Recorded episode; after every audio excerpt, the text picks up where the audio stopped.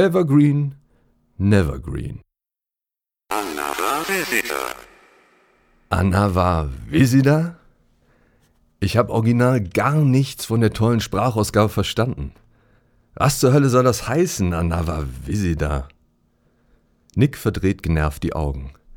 Another Visitor, Alter. Another Visitor. Ich weiß nicht, was du hast. Das war doch total gut zu verstehen. Er dreht sich zum Fernseher zurück und fängt an, mit dem Joystick rumzurühren. Das Männchen im Turnanzug springt aus dem Aufzug und joggt den Gang entlang. Obwohl es kein Hindernis gibt, drückt Nick kurz auf den Feuerknopf, um zu springen. Okay, den Salto, den der Sprite schlägt, der ist immer noch elegant. Aber darum geht's ja gar nicht. Es geht um die wichtigste Frage der Menschheitsgeschichte, zumindest aus der Sicht des Beifahrers. Welches Spiel ist soundmäßig ein echter Evergreen? Ein Klangklassiker für die Ewigkeit? Wie bei allen Sachen, die unsere digitale Vergangenheit betreffen, hat Nick die Diskussion sofort zu einem Glaubenskrieg hochstilisiert. Darüber brauchen wir überhaupt nicht zu reden. Impossible Mission ist der Evergreen schlechthin. Ich meine, die Sprachausgabe, das war ein elementares Trommelfellerlebnis. Ein unglaublicher Effekt, der alles Dagewesen in den Schatten gestellt hat. Ein bla bla und so weiter. Zum Beweis hat er mich natürlich sofort in den Keller gezerrt und seine alte Kiste angeworfen. Früher, da war das ganze Jugendzimmer, ach was, die ganze Existenz auf den CW ausgerichtet, besonders bei Nick. Er hatte seine Schränke so umgebaut, dass man das Regal, in dem der Brotkasten stand, ein Stück rausziehen konnte. So war der Kopf schön auf einer Linie mit dem Fernseher. Diskettenlaufwerk und Boxen direkt daneben in Griffweite. Ich glaube, wir haben seitdem nie wieder so einen ergonomisch perfekten Computerarbeitsplatz gehabt. Perfekt, um ermüdungsfrei Raid over Moskau zu zocken. Und jetzt? Zwei Quadratmeter Estrich. Mehr hat Sabina ihrem Gatten für seine Leidenschaft nicht zugestanden. Sie spricht immer vom Hobbyraum, doch in echt ist es nur eine Abstellkammer. Ein Kabuff im Keller, wo alle Sachen hinkommen, die sonst keinen Platz haben. Und das bedeutet, nix geliebtes Retroarchiv muss sich den Platz in den rostigen Baumarktregalen mit einem Weihnachtsbaumständer, Rasensamen und Gummistiefeln teilen. Ein trauriges Bild. Als Isolierung haben wir uns jeweils einen halben Jahrgang aktueller Softwaremarkt unter den Hintern geschoben – so kauern wir also da und starren auf den Grundig-Fernseher, der, genau wie der Commodore 64, auf dem Boden stehen muss. Nein, Sabina, unsere Hintern mögen kalt sein. Doch es wird dir nicht gelingen, unsere Leidenschaft abzukühlen. Also, nix Le Leidenschaft sicher nicht. Er ist schon wieder total angezickt und sticht mit dem zitternden Zeigefinger auf mich ein. Jetzt, jetzt pass mal auf! Sein Saltomann wendet sich von einem Snackautomaten ab, den er gerade durchsucht hat, segelt über den nächsten Roboter hinweg und taucht am unteren Bildschirmrand ab. Exitus.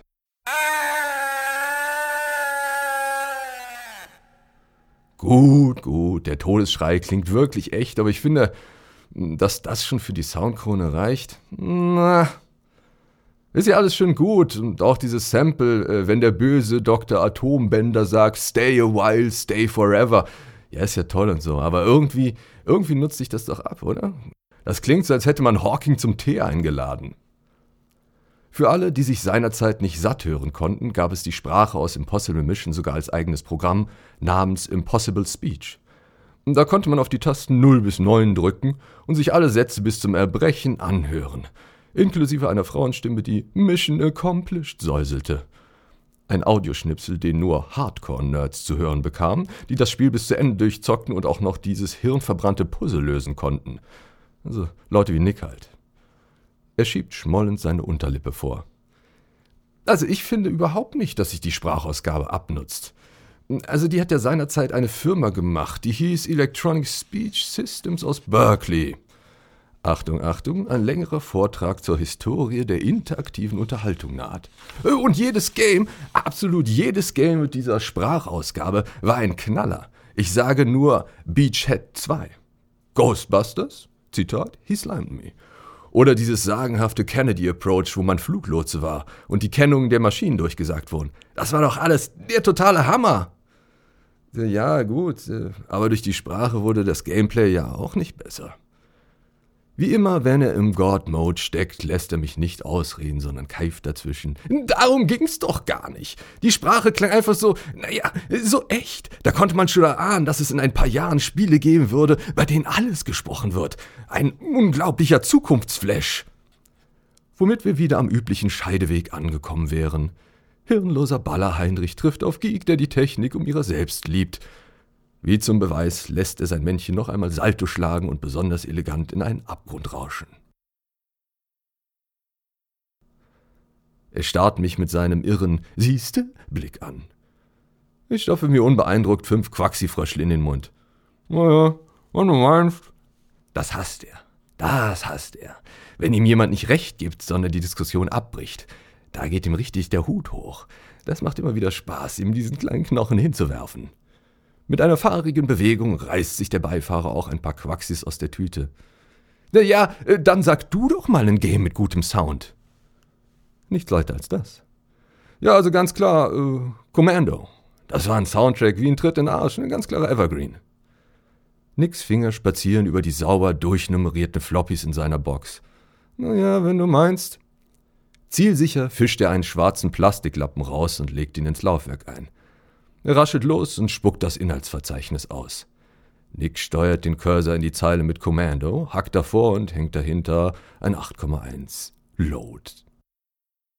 Okay, so richtig sicher bin ich mir nicht, dass Commando wirklich ein Evergreen ist. Sicher ist nur, dass ich selbst heute, nach einem guten Vierteljahrhundert, manchmal doch diese Melodie pfeife. Ohne speziellen Anlass, einfach nur so. Dann muss er eigentlich gut gewesen sein. Mit einem spöttischen Seitenblick tippt der Beifahrer Run ein und reicht mir den Competition Pro. Na dann, viel Spaß. Buh. Die Melodie plärrt aus dem völlig überforderten Monolautsprecher des Grundig. Das typische sündige Switcher von Rob Hubbard. Der war ja einer dieser Musikgötter schlechthin. Wenn das Spiel Music by Rob Hubbard versprach, war das allein ein Grund, es sich auf dem P2P-Pausenhof zu beschaffen, der Mann war ein Magier. Er presste Sounds aus dem dünnen SID-Chip, den vorher keiner für möglich gehalten hatte. Statt nach drei Stimmen klang das Ganze wie, wie nach Jean-Michel Jarre und einem halben Arsenal von Synthes. Auch beim Hintergrund-Soundtrack für Commando hat er nicht gerade dünn aufgetragen. Untenrum stolpert eine Basslinie, auf zwei und vier knallt die aus Rauschen zusammengebaute Snare Drum und obenrum wimmert dieses geile Synthi-Thema das habe ich jetzt wieder ein Jahrzehnt lang im Ohr. Das ist einfach, es ist einfach gut und, und ziemlich laut. Ich spüre, wie sich meine Hand in Richtung Lautstärkeknopf bewegen will. Nein, das geht jetzt nicht, sonst hätte Nick gewonnen. Wenn es zu laut ist, dann bist du zu alt. Da muss ich jetzt durch. Erbarmungslos bohrt sich Herrn Hubbards Werk in unsere Ohren. Ist, ist doch cool, oder? lüge ich. Und schon tot. So ziemlich die erste gegnerische Kugel hat meinen blauen Pixelsoldaten umgehauen. Immerhin, das fiebende Todesgeräusch beschert wenigstens eine Sekunde lang Ruhe. Dann rödelt der Soundtrack schon wieder los.